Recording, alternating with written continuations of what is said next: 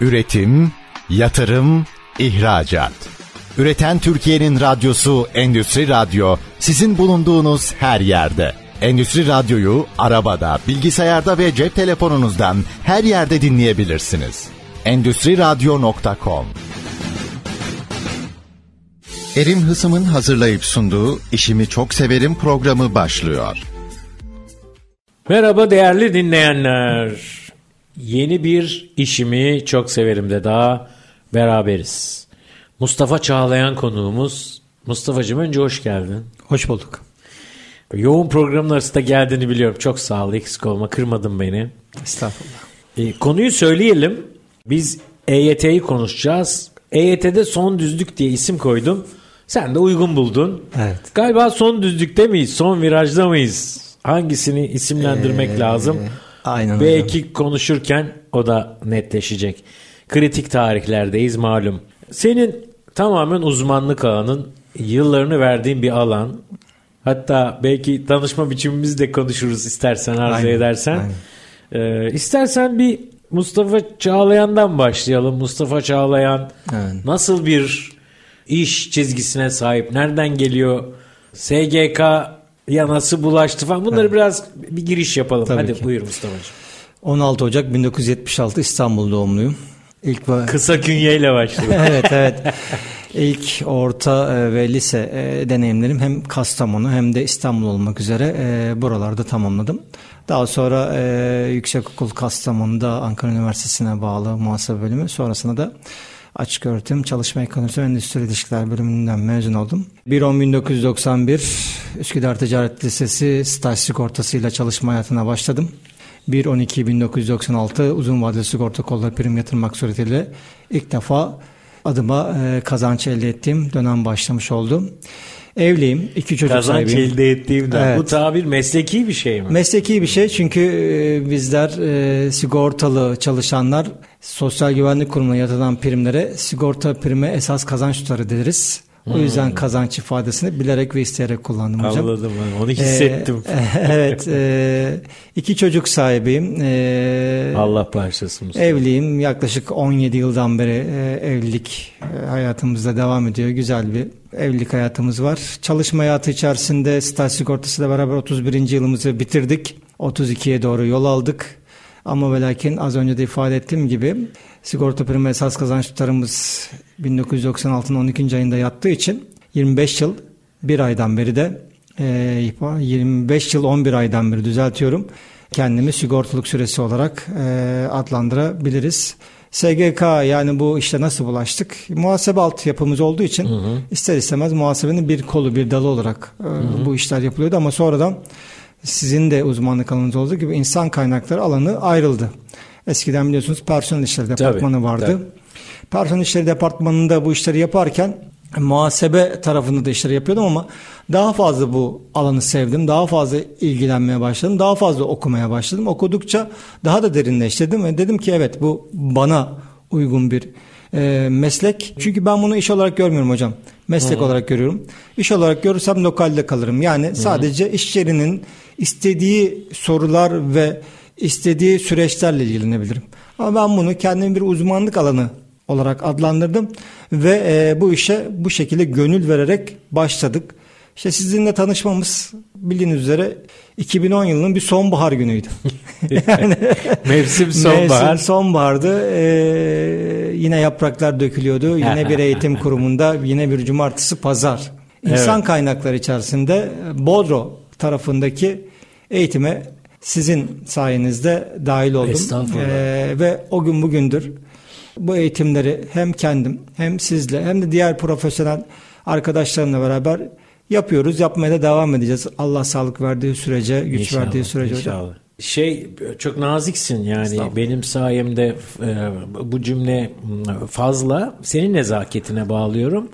Nasıl yüzülür? Birisi senin havuza atar sen yüzersin. Dolayısıyla hani belki bir parmak dokundurup havuza itmiş olabiliriz ama bunu da Mustafa herkese yapmıyoruz. Ya Bir de işin o tarafı var. Dolayısıyla yine sendendir benden değil. E, doğru görmüşüz. E, ben senin eğitimlerinde e, izleyicisi, dinleyicisi de oldum. Çok güzel ve keyifli anlattığını biliyorum. aslında yayının daha başında olmamıza rağmen şu an dinleyenler de onu bence yakalamışlardır. Çünkü şimdi bizim program konseptimizde işte hep konuğumuz var. İşin sevil, sevgisi, sevilmesi falan bunları konuşuyoruz. Sevilmiş şeyleri konuşuyoruz belki ama e, konuşturmak için zaman zaman zorlandığımız olur. Senle hiç öyle bir şey yok. Sen motor gibi e, neden? İstersen ondan da azıcık Evet, bahsedelim. yani, e, Onun da bir sebebi var. Neden rahat konuşuyorsun? Şundan sebep e, sizinle e, tanışmamıza yakın dönemlerde o da yaz aylarıydı. Yine 2010 yılının Haziran ayında televizyonda program yapmaya başladık. Burada e, Evet. kıymetli arkadaşım Özgür Kaya sosyal güvenlik uzmanıdır kendisi. Onunla beraber bir yol arkadaşlığına çıktık. Evet. Yaklaşık 11 yıl boyunca yani 2021 yılının Eylül'üne kadar her hafta Evet. çarşamba günü Çalışma Hayatı adı altında bir televizyon programımız oldu ve canlı bir program. Tabii. Takdir ederiz. Siz de bizi onur ettiniz, konuk olarak katıldınız. Epey, Birden- bir- üç beş Birden sefer. fazla kere katıldınız en az e, t- programımıza ve siz de o canlı yayının o heyecanını, o agresifliğini, o telaşısını hepsini yaşadık birlikte. Tabii, o yüzden tabii. rahat konuşuyoruz. Mikrofonlardan çekinmiyoruz, korkmuyoruz. Evet. Kameralardan ürkmüyoruz. Yani evet. Netice itibariyle e, Belki bunlar kurgulamadığım bir şeydi ama sen yayıncısın aynı Evet. zamanda. Onu da altını çizmek Aynen öyle. istedim. Bir de profesyonel olarak ben e, yine medya kuruluşunda 6,5 yıl emek vermiş bir kişiyim. Yani Bir de işin o tarafı. Tabii var. insan kaynaklarında bulundum. Şimdi e, çok fazla marka isimleri vererek de burada adlandırmak istemiyorum. Evet. Onun da vermiş olduğu bir enerji de var haliyle. Çünkü kamera arkasını da gördüm. Kamera önünde olma şansını da elde ettim. O açıdan bu rahatlığım var ama hocam nacizane şöyle bir durum oluyor. Yayına gelen e, konuklarımız, arkadaşlarımız, dostlarımız e, ya da hiç tanımadığımız insanlar ama çekingenlik oluyor. Mikrofondan Tabii. çekiniyor. Kamera fobisi oluyor. oluyor. Stresi oluyor. Açıkçası burada düşüncelerimizi, bilgilerimizi, kendimizi iyi, iyi ifade edebilecek özgüvenimize sahip olduktan sonra hiçbir şeyden tedirgin olmamak Evet. gerekiyor. Ben bunu sizin eğitimlerinizde de gördüm. Beden dili çok önemli. Evet. Belki şu anda kamerada bizi izleyemeyecek kişiler ama Görsel dinleyecek. yok burada. Ama çok gerçekten burada herhangi bir şey yok. Rahat şekilde aynı kafede sohbet ediyormuş ya da evimizin Tabii. misafir odasında Tabii. muhabbet ediyormuş gibi bir durumdayız. O açıdan bir sıkıntımız yok. Aslında öyle bakıldığı zaman yayıncılık zor değil. Ama onu böyle hayattan hayat bağlamından koparıp e, sunileştirirsek e, çok da güzel olmuyor ama biz e, bu programda bunu hiç yaşamıyoruz desem yeridir. Zaten işimi severim dediğimiz için Aynen öyle. Mustafa. Şimdi yeri gelmişken sorayım sonra da bizi dinleyenlerin e, çok merak ettiği sorular olduğunu tahmin ediyorum. Ama bu şeyi kaçırmayayım. Sen televizyonculuğun var yıllarca. Radyoya daha evvel konuk oldun mu? Radyoda oldum, radyoda da konuştum. Radyoda konuk oldun. Ben bunu merak edip e, soruyorum ama yayında hiç sormadım bugüne kadar galiba. Radyo mu zor, televizyon mu zor Mustafa? Hocam şimdi e, televizyon daha zor. Çünkü orada siz mimiklerinize de dikkat etmek zorundasınız. E, efendime söyleyeyim görselinize de dikkat etmek zorundasınız. Yani şu anda benim insanlar e, sakal tıraşım var mı yok mu? Ne bilecekler? E, yani altımda e, pijamam var ne var bilmiyorlar ama siz Evet. televizyon programı yapıyorsanız kılığınıza, kıyafetinize, duruşunuza, dilinize e, dikkat etmeniz gerekiyor. Bana göre televizyon daha zor. Televizyonda daha bir bütünsellik söz konusu ama şöyle de diyen oldu buna. Televizyonculara da soruyorum. Televizyon, radyo daha zor dediler birkaç arkadaş. Sebebi şu. Bütün konsantrasyon seste. Dolayısıyla orada yapılan en ufak bir gaf, en ufak bir hata çok dikkat çekiyor. Televizyonda işte e, uzak çekim oluyor, yakın çekim oluyor. O anda başkasına bakılabiliyor falan filan. Ses dışı e, objeler var. E, işte rivayet muhtelif. E, ben ikisini Saygı de, duyuyorum. Herkese saygı ikisini duyuyorum. de zor bulmuyorum ben. Evet. Yani hayatta ne yapılıyorsa burada da onu yapmak lazım. Şimdi hayatta ne yapılıyorsa burada da onu yapmak lazım ama hayatta ne yapılıyor? Şimdi sen emekli misin Mustafa? Değilim. Ne Emekli- zaman olacaksın? Nasip olursa Sen yaşa takıldın mı? tabii emekli yaşa takılan bir kişiyim. Nasip olursa Testici Ocak ayında kırık olacağım. testiden su Aynen, içer hesabı. Aynen, aynen. Peki sen ne zaman emekli olacaksın? Şimdi hocam. Net e, mi bu sorunun cevabı? Tabii net. Okey, yani nedir? artık ok yaydan çıktı. Ok yaydan çıktı. Ocak ayı içerisinde ülkemizi yönetenlerin vermiş oldukları bilgiye istinaden bunu söylemek Evet. e, söylemek istiyorum. Ocak ayı içerisinde yasa çıktığı andan itibaren emekli olabilecek potansiyelde olan bir kişi. Onlardan birisin sen. Aynen öyle. Peki Mustafa e, bir sürü insan şu an şeyi merak ediyor. Emekli olabiliyor mu? Yaşa takılanlardan. Ne oluyor? Ben bunu da biraz detaylandıralım Tamam. istiyorum. Evet. Bir kere bu e, fırsatı kaçırmak mümkün mü? Evet. Ne olursa kaçırıyoruz, ne olursa yakalıyoruz. Bunu bir aydınlatalım. Tabii önce Hatta ben söyleyeyim. Mustafa geldi oturamadı bile. Evet. Bizim arkadaşlar, radyodaki arkadaşlar tarih falan hatta geçen hafta telefonda bile oldu bu. İşte şu tarih, öncesi, sonrası. Evet. Ben bunlara biraz uzağım. Tabii, tabii. Ama buna çok yakın olan ve şu an çok merak eden Tabii. dinleyenlerimizi biraz aydınlatalım Tabii. Mustafa. şimdi EYT nedir? Önce onunla başlayalım müsaade ederseniz hocam. Estağfurullah tabii. EYT'nin açılımı emeklilikte yaşa takılanlar. Evet. Kimler bunlar? Çok fazla kanunla boğmak istemiyorum. 8 Eylül 1999 tarihinden önce ilk defa sigortalı olan kişiler emeklilikte yaşa takılanlardır. 8 Eylül 99. 9. 8 Eylül 99 dahil yani 8 Eylül'de dahil ama 9 Eylül hariç. 9 Eylül'de işe girenler EYT kapsamında değerlendirilmemektedir. 8 Eylül 99 tarihinde işe girenler EYT kapsamında değerlendirilmektedir. Az önce şunu ifade etmiştim. 1.10.1991 staj sigortam başladı. 1.12.1996 uzun vadeli sigorta kolları dedim. Sigorta primi esas kazanç tutarım yattı demiştim. Şimdi burada iki tane işe giriş tarihinden bahsettim. Kendi adıma söyleyeyim. Birincisi staj sigortası, ikincisi normal sigorta dediğim prim esas kazanç tutarının yattığı tarih. İşte ben de 8 Eylül 1999'dan önce ilk defa sigorta olmuş erkek bir çalışanım. Hani bakanımız açıklıyor ya 2 milyon kişi var derhal emekli olabilecek diye. Ama emeklilikte yaşa takılanların potansiyeline baktığımız zaman SSK, Bağkur, emekli sandığı mensupları yaklaşık 4,5 milyon kişiye tekabül ediyor. Ama hala hazırda yarın yasa çıksa emekli olabilecek potansiyelde olan kişilerin sayısı 2 milyona yakın oluşabilecek. 2 milyon civarında 2 insan milyon civarında insan beklentisi var. Ama şöyle bir durum var. Hocam herkes emeklilikte yaşa takılmış kısmına girmiyor. Ama bazen de prime de takılmış olabilir. Nedir? İşte SSK'lı çalışanlar için en az 5000 gün kadın ve erkek ayrımı yapmaksızın konuşuyorum. Bağkur ve emekli sandığı kadın çalışan için 7200 gün, erkek Bağkur ve emekli sandığı çalışanlar için de 9000 gün 8 Eylül 99'dan önce işe girenlerde prim gün sayısı isteniyor. Peki. Şimdi bu SSK'lı Yani çalışanlarda yaştan bağımsız bir de güne gün- takılmak güne mümkün. takılmak var. Bir de üçüncü şart sigortalık süresine takılmakta. Hmm. Yani üç tane şart var aslında emekliliği etkileyen şartlar. 8 Eylül 99'dan önce işe gireceksin.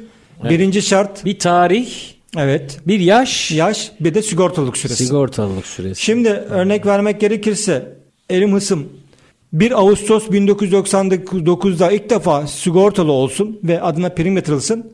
Erkek olduğu için 25 yıllık sigortalık süresine tabi olacak. 25 yıl ne zaman olacak? 1 Ağustos 2024'te dolduracak. Elim ısımın bugün dahil olmak üzere 7 bin günde olsa 6 bin günde olsa SSK'lı bir çalışan olarak söylüyorum emekli olma şansı yok. Neden? Sigortalık süresine takılmış olan bir kişi. Emekli de yaşa takılmış olmam ben böyle olsa. Aynen. Siz böyle olsaydınız emeklilikte sigortalık süresine takılan bir kişi olacaktınız. İşte o yüzden Aslında dört buçuk- takılan da demek doğru değil. O emekliliği bekleyen biri olacak. o dikkat çekecek bir kelime aslında. Dikkat çekmek o takılma çok prim Aynen. yaptı. Çünkü Evet. bir, bir vurgu Evet. siz de zaten biliyorsunuz iletişimcisiniz. Vurgulamak gerekiyor. Bazı noktada dikkat çekmek için. Takılma kısmı orada. Yoksa Anladım. yani işte prim gün sayısı eksik. Yaşı eksik deseniz çok fazla kimsenin dikkatini çekmez ama takılıyordu. Niye takılıyor kardeşim? Bu ne ayağım mı takıldı, bacağım mı takıldı, kafası mı takılıyor? Bu Bir şey- takılanları kurtarıyoruz şu Aynen. anda galiba değil mi Aynen. bu yeni yasayla? Yeni yasayla işte eee, biliyorsunuz hükümet bir çalışma yapmaya başladı. Evet. Eee, Sayın Bakanımız, eee, Çalışma Bakanı Vedat Bilkin bununla ilgili eee, Aralık ayın içerisinde meclise geleceğini bu konunun söyledi. Sonra Cumhurbaşkanımız da bu konuda ifadelerde bulundu. Şu anda bekliyoruz. Benim tabirimle yaydan çıktı. Hedefe doğru ilerliyor. Bakacağız. Ya bunun geri dönüşü kalmadı Hayır. değil mi? Şu Artık- saatten sonra zor hocam. Bir de takdir edersiniz ki ülke bir seçime gidiyor. Bugün iktidarda Evet. muhalefette emeklilik yaşa takılanların sesini duymuş vaziyette ve haklı isteklerini cevap vermek için bütün siyasi argümanları ortaya koyuyorlar. Aslında burada bir mağduriyet var. Evet. Bir jest ya da lütuf yok. Biz işe başlarken hocam bize dendi ki siz erkek olarak 5000 gün bir de 25 yıllık sigortalık süresini tamamlarsınız emekli olacaksınız. Yani bizim işe başladığımız zaman çalışma hayatındaki emekli koşulumuz buydu. Sonra 850-99'da Yani bize taahhüt edilmiş bir şey var aslında. Ha, evet taahhüt edilmiş bir şey var, yasa var. O mu değişti? O biz? değişti. Takılma oradan mı geliyor? Aynen. Çünkü sonrasında 4447 sayılı kanunla beraber kademeli yaş haddi geldi. Yani erkekler en az 44 yaşında en çok 58 yaşında, kadınlar da en erken 40 yaşında en çok da 56 yaşında emekli olmak durumu söz konusu oldu. En az 5000 gün en çok da 5975 güne ihtiyaç oldu. Mustafa SSK peki geriye dönük bu değişebilir mi? Yani bu konudan da bağımsız soruyorum. Evet. Ee, sanki öyle gibi yani bir şey konmuş ortaya bir tanım yapılmış sanki o yolda değişmiş gibi mi? Aynen. Buna cevap verme. Peki. Niye biliyor musun? Sen biliyorsun senelerin yayıncısı. Estağfurullah. Buna reklamdan sonra cevap ver. Değerli dinleyenler kısa bir ara veriyoruz. Sonra neymiş bu? Bunu Mustafa'dan rica edeceğiz açsın diye. Belki de onun için mi takılma deniyor? Onu anlayacağız. Kısa bir ara ayrılmayın. Az sonra dönüyoruz. Üretim, yatırım, ihracat. Üreten Türkiye'nin radyosu Endüstri Radyo sizin bulunduğunuz her yerde. Endüstri Radyo'yu arabada, bilgisayarda ve cep telefonunuzdan her yerde dinleyebilirsiniz. Endüstri Radyo.com Geri döndük değerli dinleyenler. İşimi çok severim de beraberiz. Ee, belki bugün işini çok sevenler can kulağıyla bizi dinliyorlar. Belki de artık emekliliğini sevmek istiyor olabilirler. Veya ailelerinden, yakınlarından biri için dinliyor olabilirler. Şimdi geriye dönük kural değişti. Doğru anladım değil mi Doğru, Mustafa onu? doğru. Peki bu nasıl oluyor? Böyle bir şey olabilir mi? Yani şöyle örnek vereyim. Çok e, verilen bir örnektir ama o sıraya ben de gireyim. Maç oynanırken mesela 90 dakika yerine biz maçı 85 dakikada bitirelim denir mi? Evet. Veya işte yabancı kuralı değiştirilebilir mi? Ha, niye futbol işte e, hepimizin bilmesek de e, ukalalığını edebileceğimiz bir alan diye düşünüyorum ben dahil. Örneğimi bağışla Mustafa ama nasıl bir şey- yorum yaparsın buna? Evet ya bu o, mağdurlardan bir tanesi olarak çok net yorum yapabilirim bunu. Evet oyun oynanırken kural değişti. Hatta şöyle farklı bir örnek de verelim. Siz hocam devamlı aynı yoldan gidiyorsunuz. Evet. Bir gün diyorlar ki yani arabanızı aynı yoldan gidiyor. Ters yöndesiniz size ceza kesiyor. Ya kardeşim ben burayı iki yıldan beri aynı şekilde gidiyorum. Bugün mü? Evet. Oldu. Tabela yok bir şey yok. Evet. Bir anda değiştirdik. Bir de tabela da yok yani. Tabelada yok. Ya buna benziyor. Evet biz e, 850-99 tarihinde çıkan yasayla beraber artık e, yaş haddine takılmış olduk. Prim gün sayımız artan kişi olduk. Evet. İlk defa bir kanun geriye yürüdü. Hocam biliyorsunuz. İlk mi bu? İlk. Yani e, kanunlar normal şartlarda çıkar ve çıktığı tarihten sonrasını bağlar. Ha, öyle bilirim yani. Evet. Bu kanun ilk defa geri yüründü. Neden? E, O dönemde e, bildiğiniz üzere 17 Ağustos 1999 Marmara depremi olmuştu. Evet. Türkiye zaten yaralarını sarmaya çalışıyordu. E, Ülkede ciddi anlamda e- ekonomik e, bir darboğaza girmiş vaziyette. Zaten akabinde biliyorsunuz 2001 krizleri falan oluştu. Bula bula bula falan. Devletin kasasında para yoktu. E, insanlar da 36 yaşında, 40 yaşında, 42 yaşında, 44 yaşında emekli oluyordu.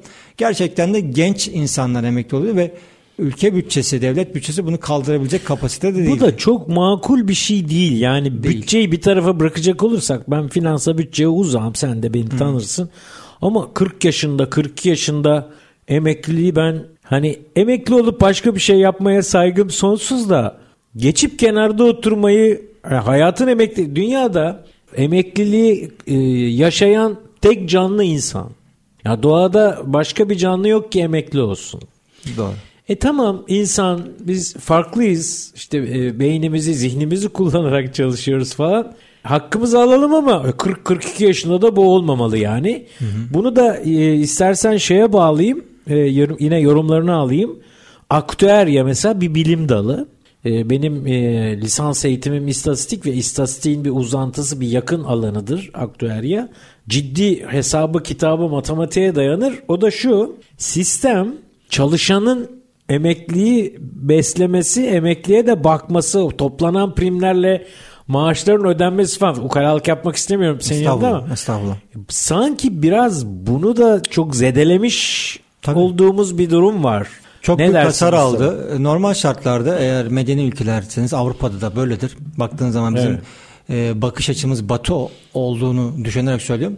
Dört çalışana bir emekli maaşı. Yani bir Ha, bak dört çalışanın önemli. Bir emekli maaşı ödemesi gerekiyor.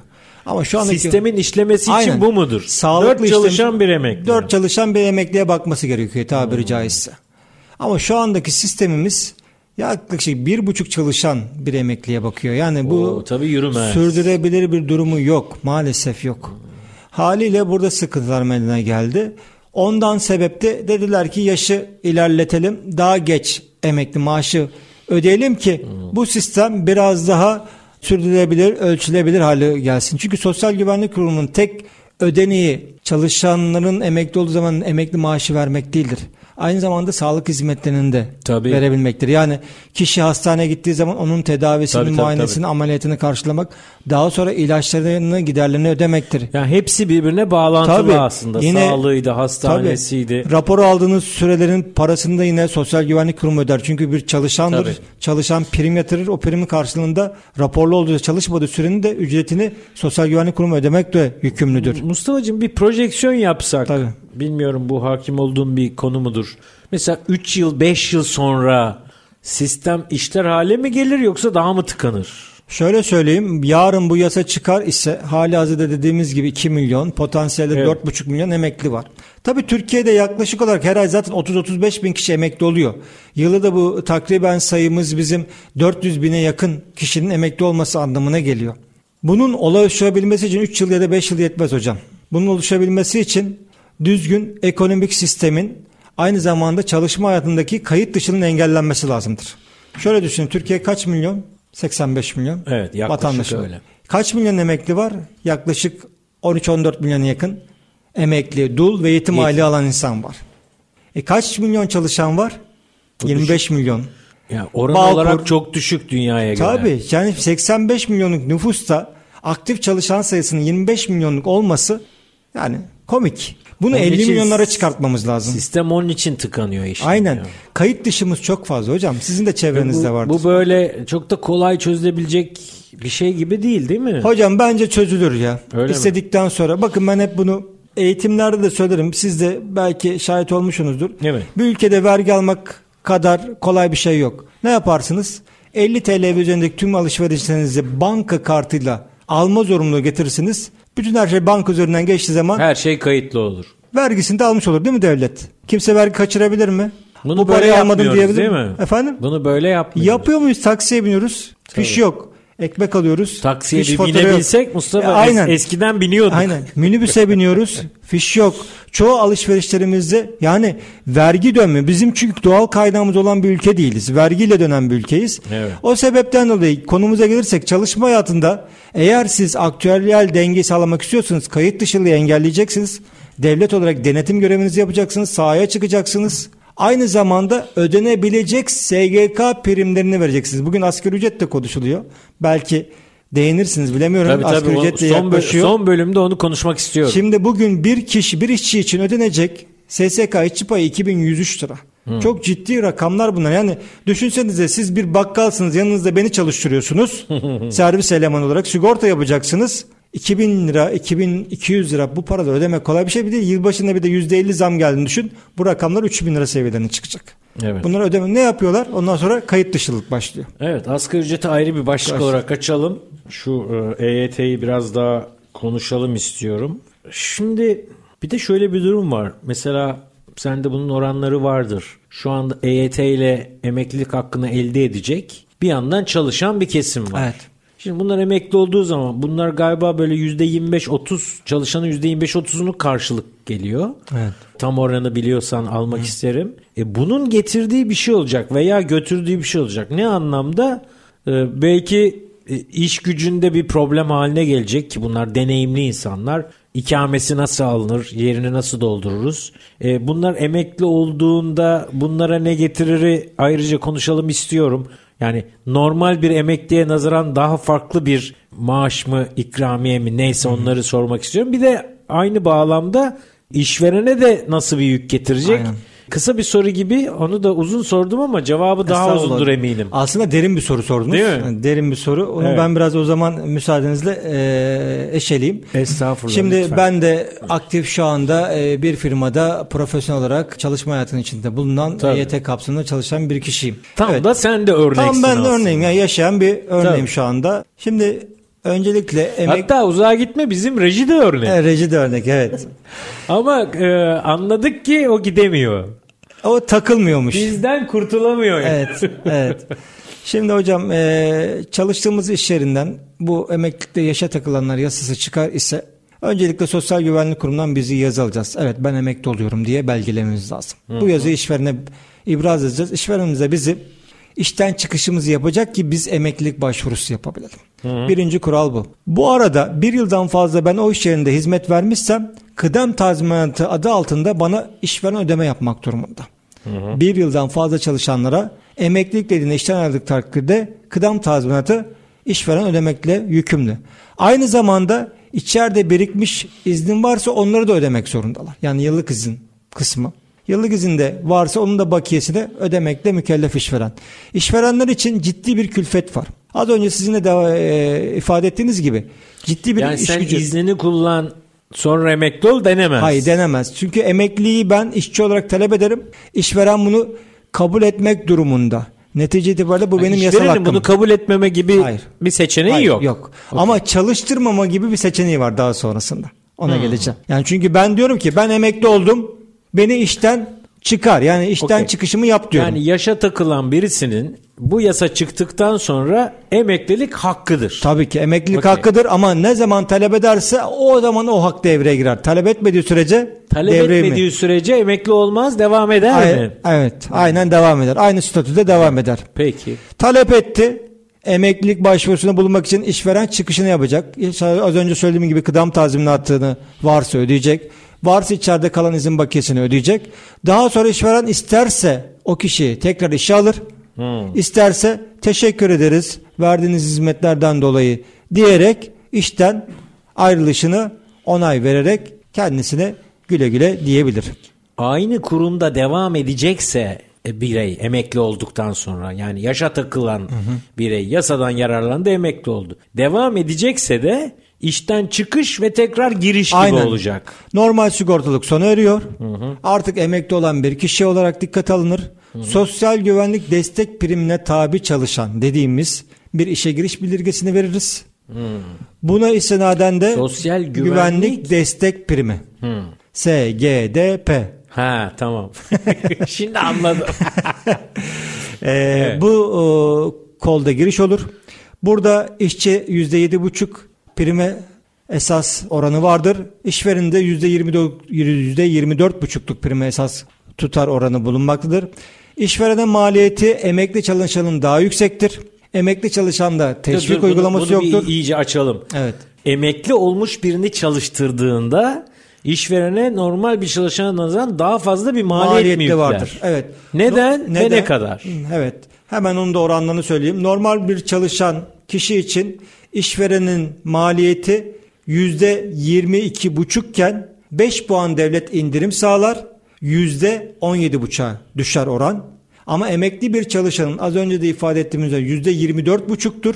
İşverene prim oranı ve maliyeti. Bunda herhangi bir teşvik olmadığı için %7'lik bir fark söz konusudur aradaki oranda. Yani emekli çalıştıranlar işverene daha fazla maliyetli olur. Hmm, Daha pahalıya gelir. Evet şu anda hükümetten bu konuda e, işverenler sendikası e, ve de, çeşitli dernek ve vakıflar talepte bulundular. Bunu Çalışmalar yapılıyorlar. Yüzde beşlik o teşvik de yine Anladım. gelecek e, bu e, Okey. şey düzeltilecek gibi gözüküyor. Tabii işin maddi tarafı bir tarafa bu insanlar deneyimli, birikimli Kesinlikle. insanlar. Kesinlikle. Dolayısıyla daha pahalıya mı gelir yoksa o deneyimi e, istihdam eden işverene daha ekonomik mi olur? E, iyi değerlendirilmesi gereken Çok iyi. bir konu. Çünkü nitelikli insan gücünü kaybedebilecek potansiyelleri var işverenlerin. Tabii. Bunu kaybetmek de istemiyorum. Şu anda e, ben e, 46'dan 47'ye doğru yol aldım.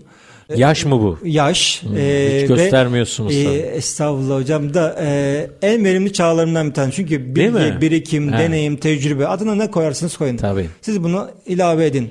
Hiç problem değil ama şu anda gerçekten çok verimli. Çünkü ben şu anda yanımda e, benden 20 yaş küçükleri de yeni mezun olan arkadaşları da yetiştiriyorum. Hem onlara bir katma değer sağlıyorum hem de şirket havasısı diye bir şey vardır. Siz de bunu kabul Tabii. ederseniz. Tabii tabii. 9 tabii. yılı aşkındır aynı şirkette görev yapıyorum ve açıkçası DNA'larına kadar biliyorum. Tabii. Şimdi ben gittikten sonra o arşiv Tabii.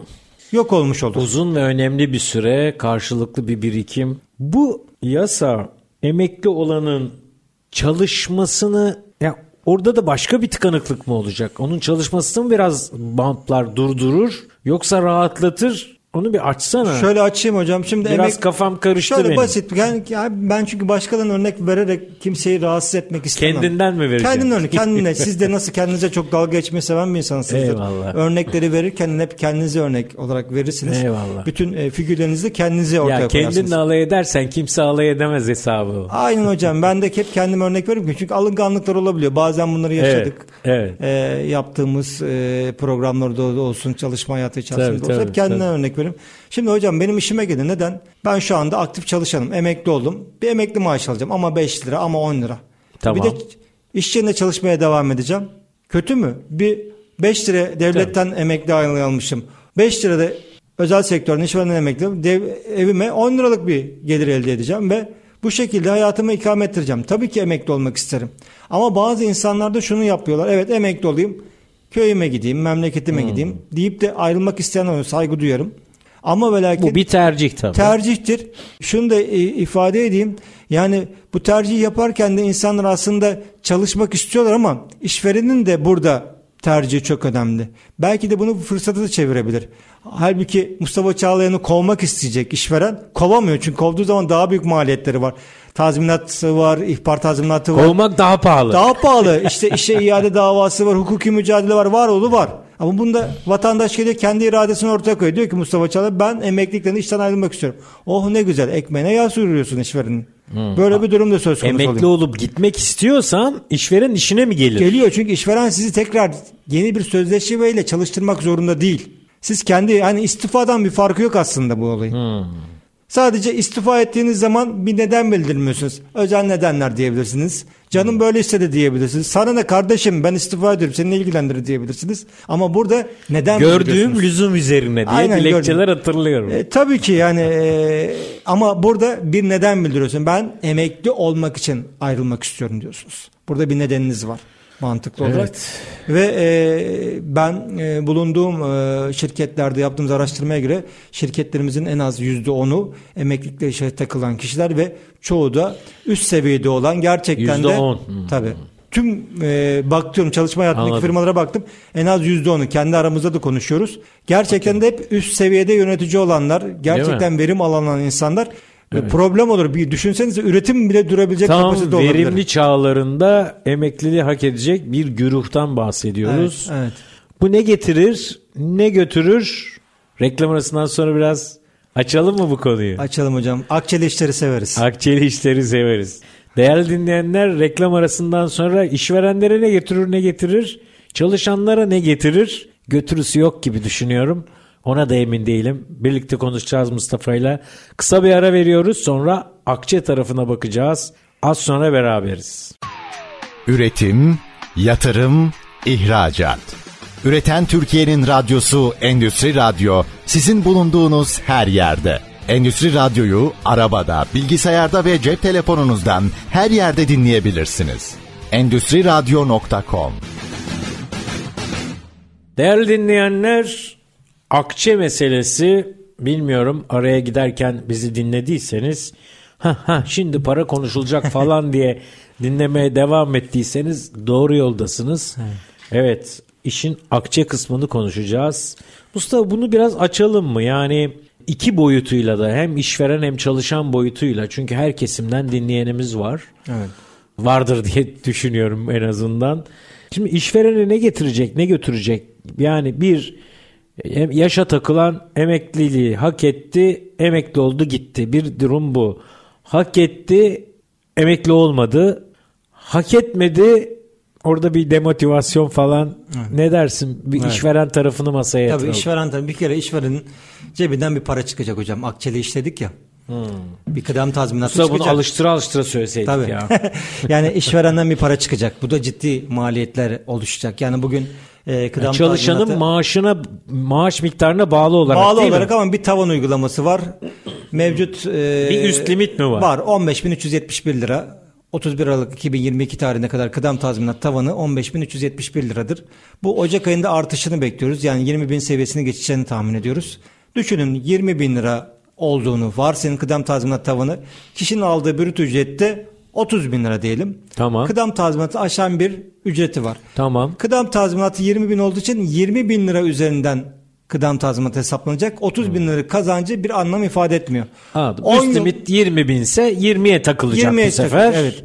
10 yıl çalıştığını düşünün 200 bin lira yapar bu. Ha, yılla çarpıyoruz. Yılda her yıl için bir maaş diyelim tamam. ama onda da bir tavan uygulaması var. Tamam. Ha, kişinin 10 bin liraysa brüt ücreti 10 bin çarpı 10 yıl. Okey. 100 bin lira. Şimdi Yani formül şu. Brüt maaşı çarpı çalıştığı yıl evet e, eğer e, şeyi aşmıyorsa tavanı bu. aşmıyorsa bu. Tavanı aşıyorsa brüt Tavan maaşı kadar. değil Tavan- tavan, kadar, tavan kadar çarpı tutar. yıl. Çarpı yıl. Bu Yıl işverenin emekli olduğunda birey cebinden çıkacak para. aynen kıdem tazminatı dediğimiz bir Bu tutardır bu. defaten mi ödenir? Nakden ödenir. Nakden ödenir. Nakden ödenir ve peşin olarak ödenmek zorundadır. Ama çalışanla işveren her zaman bunu karşılıklı anlaşarak taksitler halinde ödeme durumu söz konusu olabilir. Anladım. Fakat burada da bir durum söz konusu olması lazım. Çalışanın da burada bir alım gücünü kaybetmemesi gerekiyor. Yani biraz e, güncel bir şey söyleyeceğim biraz da espri olsun. Kur korumalı tazminat hesabı gibi bir şey olması lazım yani. E, çünkü 12 ayda siz taksit taksit aldığını düşünün. Evet. İlk aydaki aldığınız parayla 12. ayda aldığınız paranın alım gücü aynı olmayacak bu enflasyon Evet. sistemde. Evet. Onu da korumak gerektiği kanaatindeyim. Şimdi birincisi tazminat ödeyecek işveren. Ciddi bir maliyeti var. Akçeli bir işten bahsediyoruz. İkincisi birikmiş olan yıllık izni varsa. Şimdi 10 yıldan beri çalışan bir kişinin içeride muhakkak bir izni vardır kullanmadıysa. Özellikle beyaz yaka tabir ettiğimiz masa başındaki kişiler kolay kolay yılda 14 gün 20 gün izinlerini kullanamıyorlar. Evet, birikiyor. Birikiyor. E, düşünün şimdi Yılda kaç gün izin hakkı normalde? Hocam bir 5 yıla kadar çalışanlarda 14 gün, 5 Sonrasında? yıl ile 15 15 yıl arasında çalışanlarda 20 gün e, ve 15 yıl ve daha fazla çalışanlarda 26 iş günü olmak üzere İş günü değil iş mi günü olmak üzere yıllık izin hakları çalışanların mevcuttur. 18 yaşından küçüklerde 20 iş günü, 50 yaş ve daha üstü çalışanlarda da yine 20 iş gününden az olmamak kaydıyla yıllık izinler verilmek durumdadır. Kanun bu şekilde emri. Mustafa birçok şeyi ezbere mi biliyorsun? E, biliyorum dediğim gibi e, yayın başında söyledim. Bu benim mesleğim. İşim Evet. olarak bakmıyorum. İşim olarak baksam bunların hepsini unuturum. Zaten onun için konuksun Evet. burada. Farkındasın. İşimi severim. Evet. Mesleğimi severim. E, Evet, evet. O yüzden e, Yoğun hocam, olarak mevzuatı takip ettiğini düşünüyorum. tabii ki her akşam e, Hobi e, gibi mi bu? Hobi hobi gibi mi? Evet hobi gibi ama hocam Mevzuat hani takibi. biraz da size bunu itiyorlar. Neden? Bu yayına gelmeden önce Türkmenistan'dan yazılıyor. Özbekistan'dan yazıyor insanlar. Ya Senegal'den şirket yazıyor. çalışanlarınız var. Tabii Irak yani çeşitli ülkelerde çalışan Türklerimiz var. Bugün sabah Amerika'da görev yapmış bulunmuş e, San Francisco'da gelen bir e, kişi oldu. E, siz bunları bilmezsiniz, öğrenmezsiniz. O zaman uzman kimliğinizle ortaya çıkmanızın bir anlamı yok ki. Anladım. Ya, e, ve sizi de bu zorluyor. Ben de bundan da gayet memnunum açıkçası. Zevk alıyorum. Zorlanmak e, öğrenmeyi geliştirir. Kesinlikle. Hangi kasını zorlasan kas gelişir, zihin kası da Aynen. Öyle bir şey aslında. Sizin sorunuza devam edelim. İşveren Lütfen. tarafından bir maliyet oluşuyor. Evet. Tabii ki nitelikli iş gücünü kaybetmek daha büyük maliyet. Hı hı. Ya şimdi Kuruşlandırılamayacak bir şey ki. ama tabii ki. E şimdi siz düşünsene o gitti. Hem şirketin genetik hafızası gitti, hem Aynen. birikim gitti, hem Aynen. deneyim gitti. aynen Yerine üstelik ayrılıp gidiyorsa gelene kim anlatacak, anlatacak, nasıl kim neyi anlatacak, gösterecek? nasıl yürüyecek? Çok büyük sıkıntı olur. O yüzden işverenlere tavsiyem şu. Elinizdeki mevcut olan emekli adaylarını iyi tespit edin. Bununla Onlara ilgili iyi davranın. Aynen iyi davranın. Aynı zamanda yapabiliyorsanız da eğer yolları da ayıracaksanız kıymetli olduklarını, önemli olduklarını onları hissedin, onur edin. Hatta toplum içerisinde bunu yapın ki sizin ne kadar insana değer verdiğiniz, ne kadar insan gücüne önem gösterdiğinizin bir ispatı olsun. Biz maalesef ayrılıkları hocam beceremiyoruz. Siz de insan kaynakları içerisindesiniz. Ben de insan kaynakları Çok içindeyim. haklısın. Ayrılıkları maalesef yapamıyoruz. Şimdi yani niye insan kaynakları içerisinde eğitmensin? İşte belki de bunun için. Belki de orada eğitim vere vere de bu gelişmiş Evet, de olabilir. evet, İkisi bir arada diye düşünüyorum. Evet. Bu ıskaladığımız bir şey. İşin sosyal tarafını biz milletçe çok fazla Aynen. beceremiyoruz açıkçası. Ama öğrenmemiz lazım. Ee, başlangıcı, bitimi aynı medeniyette ve saygınlıkta yapmamız lazım. Kesinlikle. İnsanlar şunu hep kulaklarına küpe etmeliler diye düşünüyorum. Dünya küçüktür. Bir daha bir yerlerde karşılaşılabilir. Yüz yüze gelinebilir. Yüzün kızarmayacağı, ilişkinin süreceği bir biçimde noktalandırmak lazım Doğru. diye düşünüyorum. Doğru hocam. Şimdi zannediyorum işveren açısından durum anlaşılmış olabilir. Evet. Çalışan perspektifinden biraz daha geliştirelim merakımı cezbeden şeyler var. Mesela ben emekli oldum. Yaşa takılmıştım. Emekli oldum. Yararlandım. Benim bana bağlanacak maaşım Evet. yaşa takılan biri olarak yaşa takılmasaydım veya yaşa takılmamış birine nazaran maaş farklı mı? Yani maaşın miktarının birçok e, faktöre e, bağlı olarak hesaplandığını biliyorum ama Evet. yüzdesel olarak bir fark var mı? Burada durum nedir? Aynen öyle. Şimdi hocam emekli aylığı bağlama sistemini açıkçası soruyorsunuz siz bana. Bizim Onu emek- mu soruyorum? Tabii yani. Neyi Evet. sorduğumu bile farkında değil. Estağfurullah. Ee, şimdi hocam e, emekli aylığı bağlama e, dönemleri var. 2000 yılının öncesindeki çalışmalar ayrı bir hesaplama. 2000 yılıyla 2008 Ekim arası ayrı bir hesaplama. 2008 Ekim ve günümüze geldiğimiz zaman ayrı bir aylık hesaplama sistemi vardır. Oo, ne Şöyle söyleyeceğim. Karışık ya. Karışık. Üç dönem var. Ama şunu ifade edeceğim. Herkesin daha anlayacağı şekilde. Ne kadar çok siz devlete para ödemişseniz o kadar yüksek aylık alırsınız. Yani siz çalışma hayatınızın içerisinde 25 ne yıl... kadar çok prim ödemişsem Evet. prim diyebiliyorum değil mi Prim. buna? Prim ödemişsem o kadar aylığım yüksek olur. Yüksek olur. Şöyle Hem süre olarak süre olarak da Hem de- kazanç olarak ama şöyle bir Hı hı. örnekleme vereyim daha iyi anlaş- anlaşılacak. Mesela Erim Hısım 9000 gün yani 25 tam yıl çalışsın. Hep asgari ücretten ödesin. Bugünkü asgari ücret 6471 lira. brüt değil mi? Brüt. 6471 lira. SGK'nın da bir tavanı var. Az önce kıdem tazminat tavanı Evet. dedim ya. Bunun 7,5 katıdır. Yani 6471 lira çarpı 7,5 katı eşittir 48532 lira. Bu hep yedi buçuk katı mıdır? Şu anda Yıllar böyle. bazında değişti. Değişir, okey. Daha önce bir, bir katı, bir altı, üç katı, Anladım. dört katı sonra Şu anki durumu an söylüyorsun. itibariyle yedi buçuk katı. Tamam. Mustafa Çağlayan da diyelim ki 5000 gün hep tavandan ödedi. Yani 48 bin liradan ödedi. Şimdi Erim Hısım 9000 gün hep Asgari tabandan ödedi. Asgari ücretten ödedi. Mustafa Çağlayan da 5000 gün ikimiz Tavandan de emekli ödedi. olacağız ya 5000 günden fazla olanlar emekli olacak. Tavandan ödedi. Mustafa Çağlayan Günlerimiz aynı bile olsa ayrı bile olsa sizinki, sizinki 9000 gün 4000 gün benden daha fazla. fazla olmasına Fazla rağmen olmasına rağmen daha düşük prim yatırdığınız için ben sizden Maaşım daha yüksek maaş alacağım. Ne kadar köfte o kadar ekmek. nekka ekmek okka köfte. Aynen. Şimdi burada Evet. genç arkadaşlara şu tavsiyede bulunacağım. Emeklilik aslında bir planlamadır. Sosyal güvenlik bir planlamadır.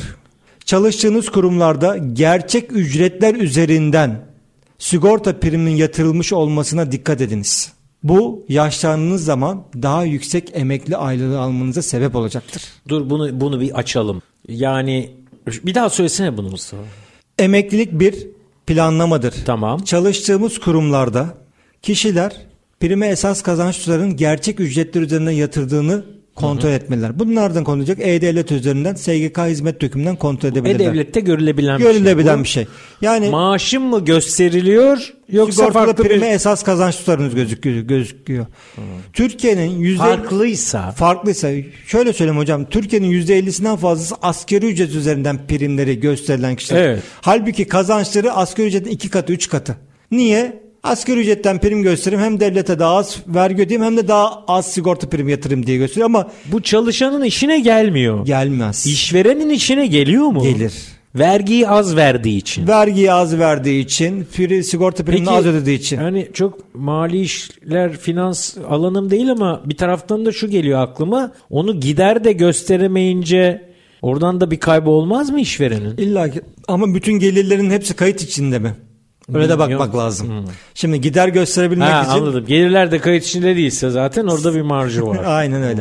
Onu muhakkak Aslında bir yaraya e, şu an temas Tabii ettik. temas et. Ya Türkiye'de az önce de söylediğim gibi kayıt dışılık çok fazla. Bunu zaten herkes biliyor ülkemizde. Evet.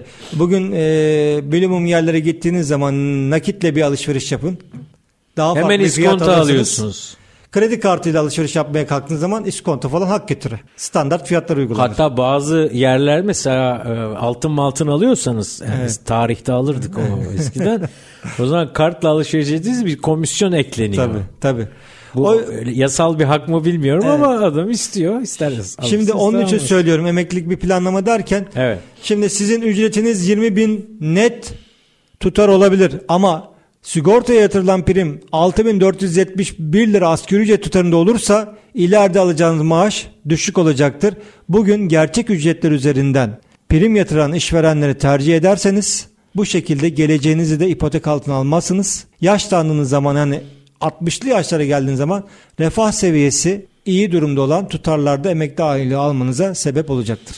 Şimdi Mustafa E-Devlet'ten baktığı genç bir çalışan arkadaşımız maaşının aldığı miktardan farklı gösterildiğini anladı. Şimdi ne yapsın ki bu? Yani buna Gayet itiraz basit ederse işinden olmaz mı? Olur. Türkiye'nin gerçeği de budur. Olur. Net olarak söylüyorum ama şikayet mekanizmaları her zaman vardır. Sosyal Güvenlik Kurumu'nun gerekli olan e, yerlerine şikayette bulunarak devletin denetim görevini yapmasını isteyebilir. O denetim göreviyle beraber de gerçek ücretlerinin ortaya çıkmasına sağlama imkanına sahip olur. İnsanları da yoldan çıkarmayalım ya korktum şimdi. Estağfurullah hocam. Aslında bu yolda Değil. olmak tabii yani. Biz doğru yolu gösterelim artık Evet. hangisini tercih ederlerse. Yani zamanımız azalıyor. Aslında o kocaman bir konum daha var. Sonra değiniriz demiştim. Ona biraz değinelim. Evet. Yine başka şeyler zaman kalırsa reji bana izin verirse Evet. sen de görüyorsun. Görüyorum. Oradan böyle parmaklar, Evet. el hareketleri falan susturulamayan biriyim ben ama e, işin tehlikesi ne? Sonra kesebiliyorlar. Doğru. Onun için Mustafa asgari ücreti biraz konuşalım. Yani dönem itibariyle tam da kritik zaman. Bu yıl son bir yıl son bir buçuk iki yıl asgari ücret çok daha fazla konuşulur oldu. Hatta sen daha iyi bilirsin ama e, yılda iki kere asgari ücrete zam yapılan başka bir yıl var mı geriye dönük? Ben Yani bundan yaklaşık e, 10 yıl öncesine de yine yılda iki Olmuş defa muydu? enflasyonist sistemlerde Ben bu dolayı. iki defa oluyordu ama son e, 5-6 yıla baktığımız zaman yılda bir defa açıklanan bir asgari defa bu ücretimiz sefer vardı. şimdi. evet. Ama 2022 yılına özel Ocak'ta e, bir açıklandı. 5004 lira brüt. Bir de Temmuz'da 6471 lira brüt olmak üzere iki bütün defa. küsuratıyla çok net söylüyorsun. E, evet. Ben kendi maaşımı bile küsuratlı bilemeyen bir adamım. Peki şimdi ne bekliyorsun? Hocam Asgari ben ücretle e, ilgili. net söylüyorum %50'den aşağı beklemiyorum. En düşük 8250 olacağını söylüyorum. Net 8250 %50 TL. olursa 8250 mi oluyor? 5500 lira net asgari ücretimiz var. Hı hı. Yani bunun %50'sini ortaya çıkartırsak 8250'ye tekabül eder. Bu rakamın altında da e, çalışanları mutlu edecek bir tutar olacağını tahmin etmiyorum. Ya bu tatmin eder mi, mutlu eder mi o da ayrı bir tartışma konusu ama şimdi ben ek- ekonomist değilim ama ekonomistleri dinliyorum, izliyorum. Hatta sosyal medyada bunun üstüne anketler yapıyorum. Anlıyorum ki beklenti çok daha fazla. Ancak şunu da anlıyorum ki siz asgari ücret istediğiniz kadar arttırın. Direkt enflasyona hizmet Yansıtacak. ediyorsunuz, Yansıtacak. yükseltiyorsunuz. Dolayısıyla alım gücünü çok arttıramıyorsunuz. Ne Hocam dersin? şöyle bir örnek vermek gerekirse şimdi asgari ücreti arttırdık %50 arttırdık. Fırıncıdan yola çıkalım herkesin evine giren ekmek Evet, değil mi? Ekmek güzel. hesabını yapalım. Şu anda 5 lira ortalamada ekmek. Şimdi %50 asgari ücreti arttırdığınız zaman otomatikman sizin çalışanların ücretlerini %50 yükselteceksiniz. Yani asgari ücret arttığı için yükselteceksiniz. Siz ne satıyorsunuz? Ekmek satıyorsunuz. Ekmeğin fiyatı da minimum %50 artması gerekir değil mi? Tabii. 5 liralık ekmeği 7,5 liraya almamız Olması lazım. lazım. Vatandaş. Bu da enflasyonu yükseltmeyecek mi? Yükseltecek. Evet. Velev ki siz fırıncı olarak zam yapmayın. Ya, un üreten fabrika zam yapmayacak mı? Zaten işçileri en az asgari Yani ücretle ben çalışıyor. fırıncıyım. Ekmeğim ana maliyeti değişecek. Tabii ki. Elektriğe zam geldi. Tabii. Doğalgaza zam geldi. işçi maliyetine zam geldi. Kiraya zam geldi. E, bu adam malını zamlandırmayacak mı? Zamlayan fırıncının burada bir kabahati yok. Zaten sistem bunu bu şekilde getirecek. Tabii tabii fırıncının kabahati yok. Bir de şimdi şu oluyor değil mi? Hani diyelim şirkette e, yarısı asgari ücrette çalışıyor. Öyle bir yapı olsun. Evet. Asgari ücreti arttırdığımızda diğer çalışanların maaşını arttırmama şansımız yok. Mümkün değil. Asgari ücret- herkes asgari ücretle çalıştırır hale gelebiliriz. Tabii ki. Şimdi asgari ücret aslında şunu ifade eder. Taban ücrettir. Ya bunun altında bir ücret yok. Şimdi asgari ücrette yüzde elli devlet bir zam oranı belirtilmişse diğer ücretli çalışanlar da kardeşim benim asgari ücretliden farkım yok ki benim de hayat standartlarım ona göre değerlendirilmesi lazım. Ben de en az yüzde elli zam almalıyım düşüncesine Tabii. sahip olacaktır diye normal karşılamamız gerekiyor. Gerçekten hayat çok zor. Gerçekten pahalı. O yüzden buna göre değerlendirmek gerekiyor. Bu da enflasyonu yükseltecektir. Yani ekmeği biz yarın 7,5 liraya değil 10 liraya yersek şaşırmayalım. Bunun da Tabii. sebepleri belli. Biz temeline inmemiz lazım bazı noktalarda. Mustafa bu asgari ücretin artışı bile e, işsizliğe biraz sebep olabilir mi? Yani Kayıt işveren- dışılığa sebep olacak Kayıt hocam. dışına sebep olabilir. Kayıt dışına çıkar. Şimdi fırında yine fırın örneği vereyim. 10 kişi çalışıyorsa asgari ücretli. E, işveren diyecek ki ben malımı arttıramıyorum fiyatını yüksel. O zaman 5'e düşüreyim sigortalı olanı. Diğerleri kayıt dışı olsun. Çalışan da belki işsiz kalmama pahasına Tabii ki, kabul tabii, edecek. tabii ki. Yumurta, tavuk hangisi hangisinden çıkar? Ben de bir cevabı var ama burada söylemek istemiyorum. Mustafa ya sen de görüyorsun süremiz bitti. Bitti hocam. Kurtuluyorsun benden. Estağfurullah. Ben daha çok konuşacağımız şeyler vardı. Hazırladık ama Vallahi ö- önümde kocaman da bir liste var Evet. ama işte süremiz bu kadar. Bir de tadında bırakalım. evet. Ee, inşallah söz verirsen yasa çıksın, taşlar yerine otursun, asgari ücret belli olsun. Başka bir program daha yapalım. Allah sağlık ve sıhhatte bir sıkıntı yaratmazsa her zaman hocam başımın üstünde yeriniz var. Ayağına sağlık. Yoğun programında geldin. Çok teşekkür ediyorum Ben teşekkür Mustafa. ederim. Sağ olun. Değerli dinleyenler bir işimi çok severimi daha burada bitiriyoruz. İnşallah işimize kanalize olacağımız, severek yapacağımız günler olsun. Herkesin karnı doysun, işçi, işveren hepimizin beraber. Bizimle olduğunuz için, bizi dinlediğiniz için çok teşekkür ediyoruz. Bir başka konu, bir başka konukla başka bir gün tekrar birlikte olmak üzere. Hoşça kalın, sağlıcakla kalın.